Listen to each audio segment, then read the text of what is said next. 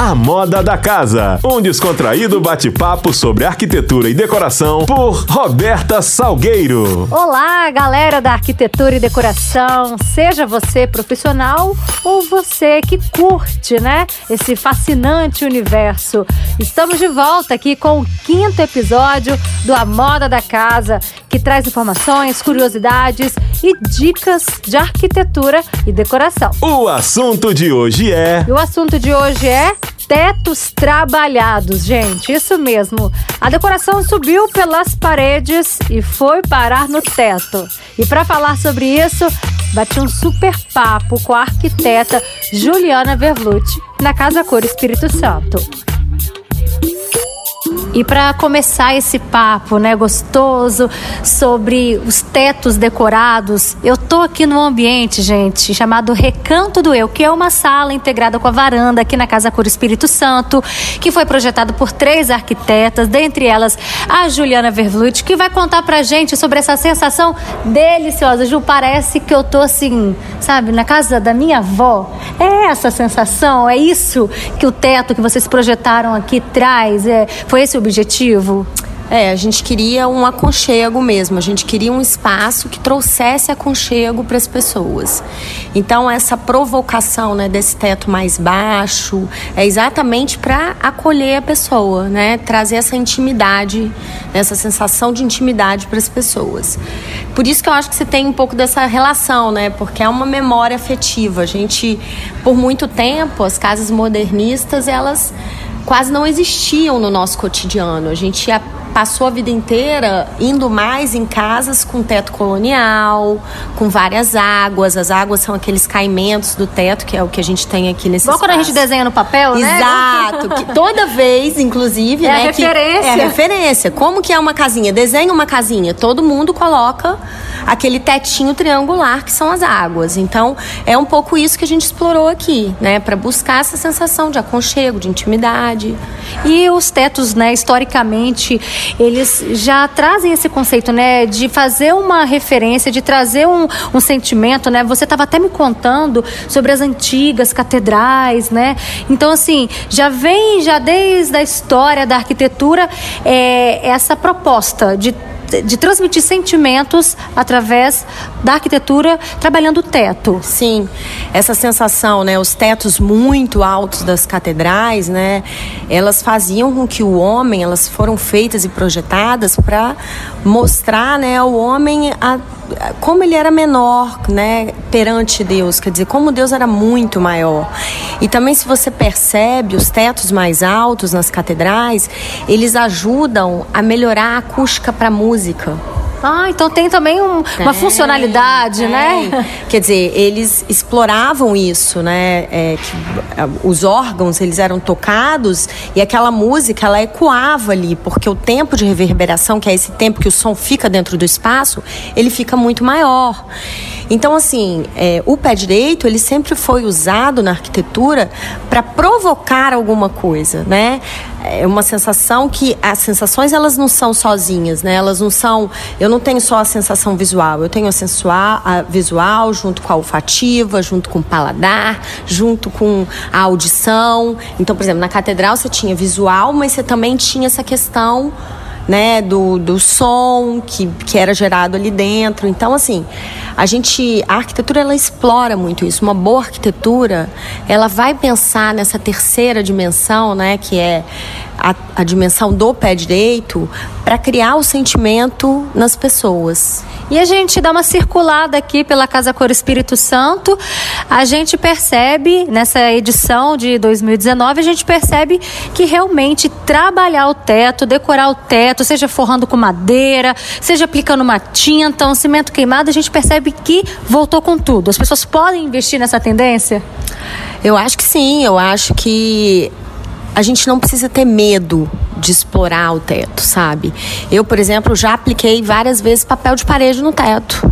É mesmo? Nossa, várias vezes. O quarto da minha filha tem nuvem no teto inteiro. É um papel de parede de nuvem. Por quê? Porque eu acho que é um, um espaço que é muito pouco explorado porque a gente tem medo de explorar ele. Né? A gente tem aquela sensação, não, mas o teto é branquinho. Nem sempre. Às vezes você vai deixar a parede mais branquinha para botar um quadrinho, para botar um lugarzinho para pendurar a bolsa da sua filha, nananana, e não vai botar papel de parede ali e vai botar no teto. Gente, é levar o olhar do visitante para um outro ângulo, aquele que a gente Sim. não está acostumado. Exato. Né? Essa é pensar fora da caixinha, né? Exato. Eu pensava assim, gente, ela vai deitar na cama dela e vai ficar olhando pro teto. E eu sempre lembrava, não sei se você tinha isso no seu quarto, daquelas estrelinhas. Ah, sim. Coisas que acendiam no escuro, glow in the dark, assim. E eu sempre pensava naquilo e lembrava da alegria que aquilo era na minha vida. Isso é verdade. Nossa, agora é? você me fez viajar no quando tempo eu agora. Eu deitava assim, olhava assim, falava, gente, é o céu estrelado que eu posso ter, sabe assim? e eu falei assim, cara, vou botar um papel de parede de, de nuvem, porque vai ficar super legal. E, e ficou super legal. Todo mundo que vai lá fala, ai, que bacana, não sei o que. Ela adora, ela deita na cama, fica olhando pro teto. Viaja literalmente, Viaja. né? Eu botei uns balões pendurados. Então, assim, criou um ambiente lúdico, o espaço não é muito grande, a gente tem apartamentos hoje, né, que os quartos, eles estão sofrendo cada vez mais com redução de espaço. E né? aí, hein? Pois é. Como é que faz teto... trabalhar o teto no quarto pequeno? Será que dá aquela sensação de achatar, não? Não, não, porque aí é uma questão do pé direito, né? Obviamente, se esse pé direito é um pé direito muito, muito baixo, aí tem Qual é a sua dica? Se o pé direito é baixo e a pessoa quer trabalhar o teto, utilizar de repente cores mais claras, mais, mais, mais claras, claras, é, mais suaves, né, com uma tonalidade mais clarinha, que aí você não pesa muito, né? No quarto dela, por exemplo, é nuvem, então é um azulzinho bem claro, uma coisinha bem clara, que não deixa uma sensação de achatamento, mas o tamanho em si do quarto ele é reduzido. Então eu explorei o teto exatamente para não diminuir no na metragem do espaço, na sensação de metragem, né, de tamanho mesmo físico do espaço. Então é isso, é você saber explorar o que você tem ali na sua mão, fazer do limão a limonada. Ou uma caipirinha. Isso aí. Agora, Gil, eu estava observando que você utilizou aqui nessa sala, né, o recanto do eu, um, a mesma madeira, que é o pau-ferro, que é uma madeira mais escura. É o pau-ferro, não é isso? É, que, é uma, que é uma madeira mais escura, né, que nos remete àquela madeira mais antiga. É a mesma madeira que você utilizou também no painel, que você fez um, uma grande forração também de painel na parede. Uhum. Então é como se realmente a decoração estivesse subindo pelas paredes e indo parar no teto. Sim. Né? O material tem que ser o mesmo que está na parede ou não necessariamente? Então, eu acho que para você explorar muitos materiais diferentes, você tem que ter muito cuidado. Você tem que ter muita certeza daquilo que você está fazendo. Porque você pode deixar o ambiente com tanta informação que você não consegue de fato é, observar nada direito, entendeu? Eu, eu sou do pensamento que menos é mais, trabalhe com poucas coisas, trabalhe bem com poucas coisas, com uma linguagem mais sofisticada, entretanto mais simples. Não precisa de tudo ao mesmo tempo, sabe?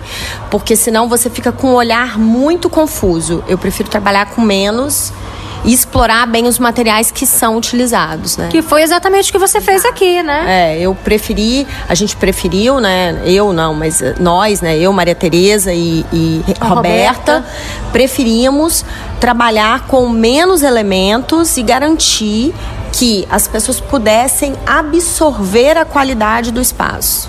É, e aí a gente se depara aqui com uma mega estante forrada também no mesmo material, né, na mesma lâmina de madeira que remete a esse pau-ferro, que é a mesma também desse grande painel, é a mesma que sobe no teto. A gente se sente realmente abraçada, é aquela sensação de aconchego, né? Exatamente. E olha, é aconchego mesmo com o pé direito no ponto mais alto de 4 metros e meio.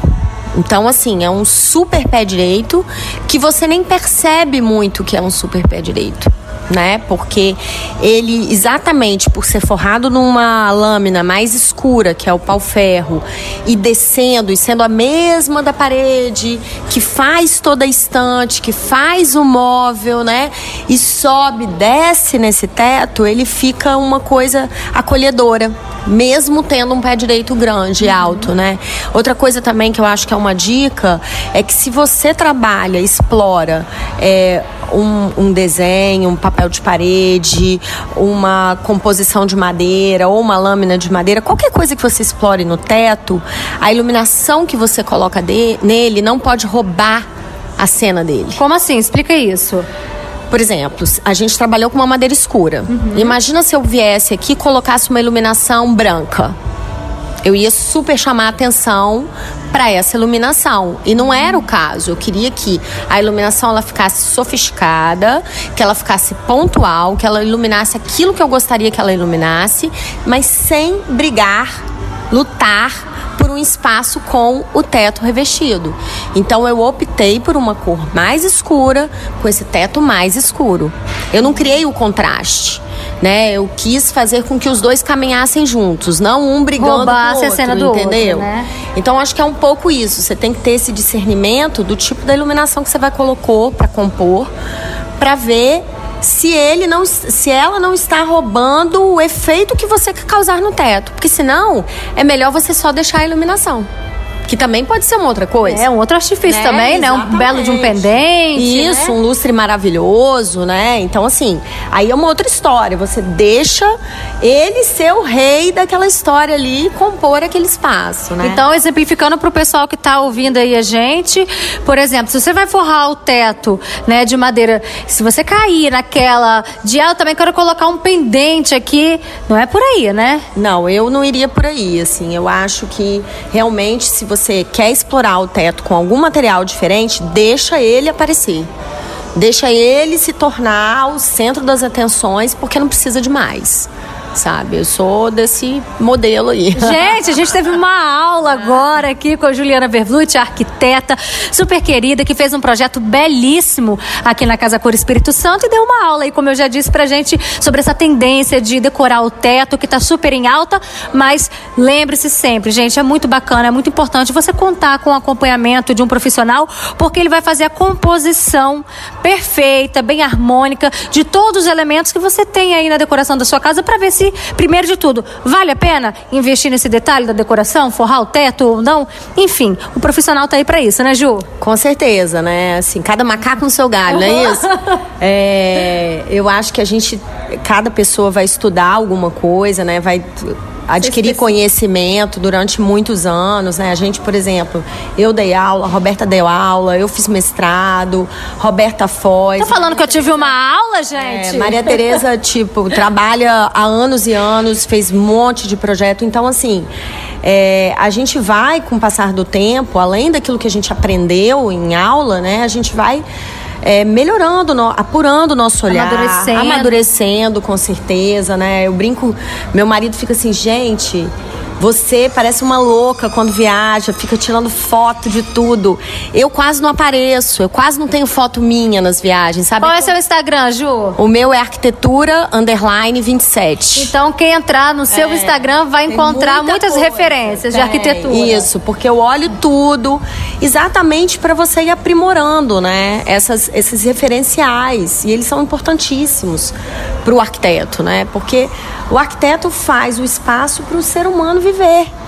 É o ser humano que tem que ser feliz. É isso aí, com funcionalidade, É, estética, exato. né? Unindo tudo isso. Exatamente. Então, estamos aí para fazer isso aí, uma boa arquitetura, né? Isso aí. Obrigada, Ju, adorei.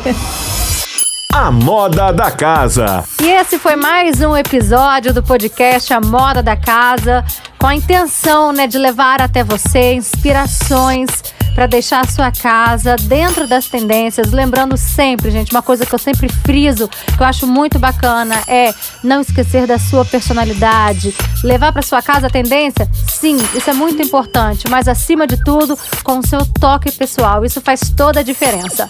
Até semana que vem com muito mais novidades, viu? Para você e, é claro, para sua casa. Esse foi o A Moda da Casa. Um descontraído bate-papo sobre arquitetura e decoração por Roberta Salgueiro.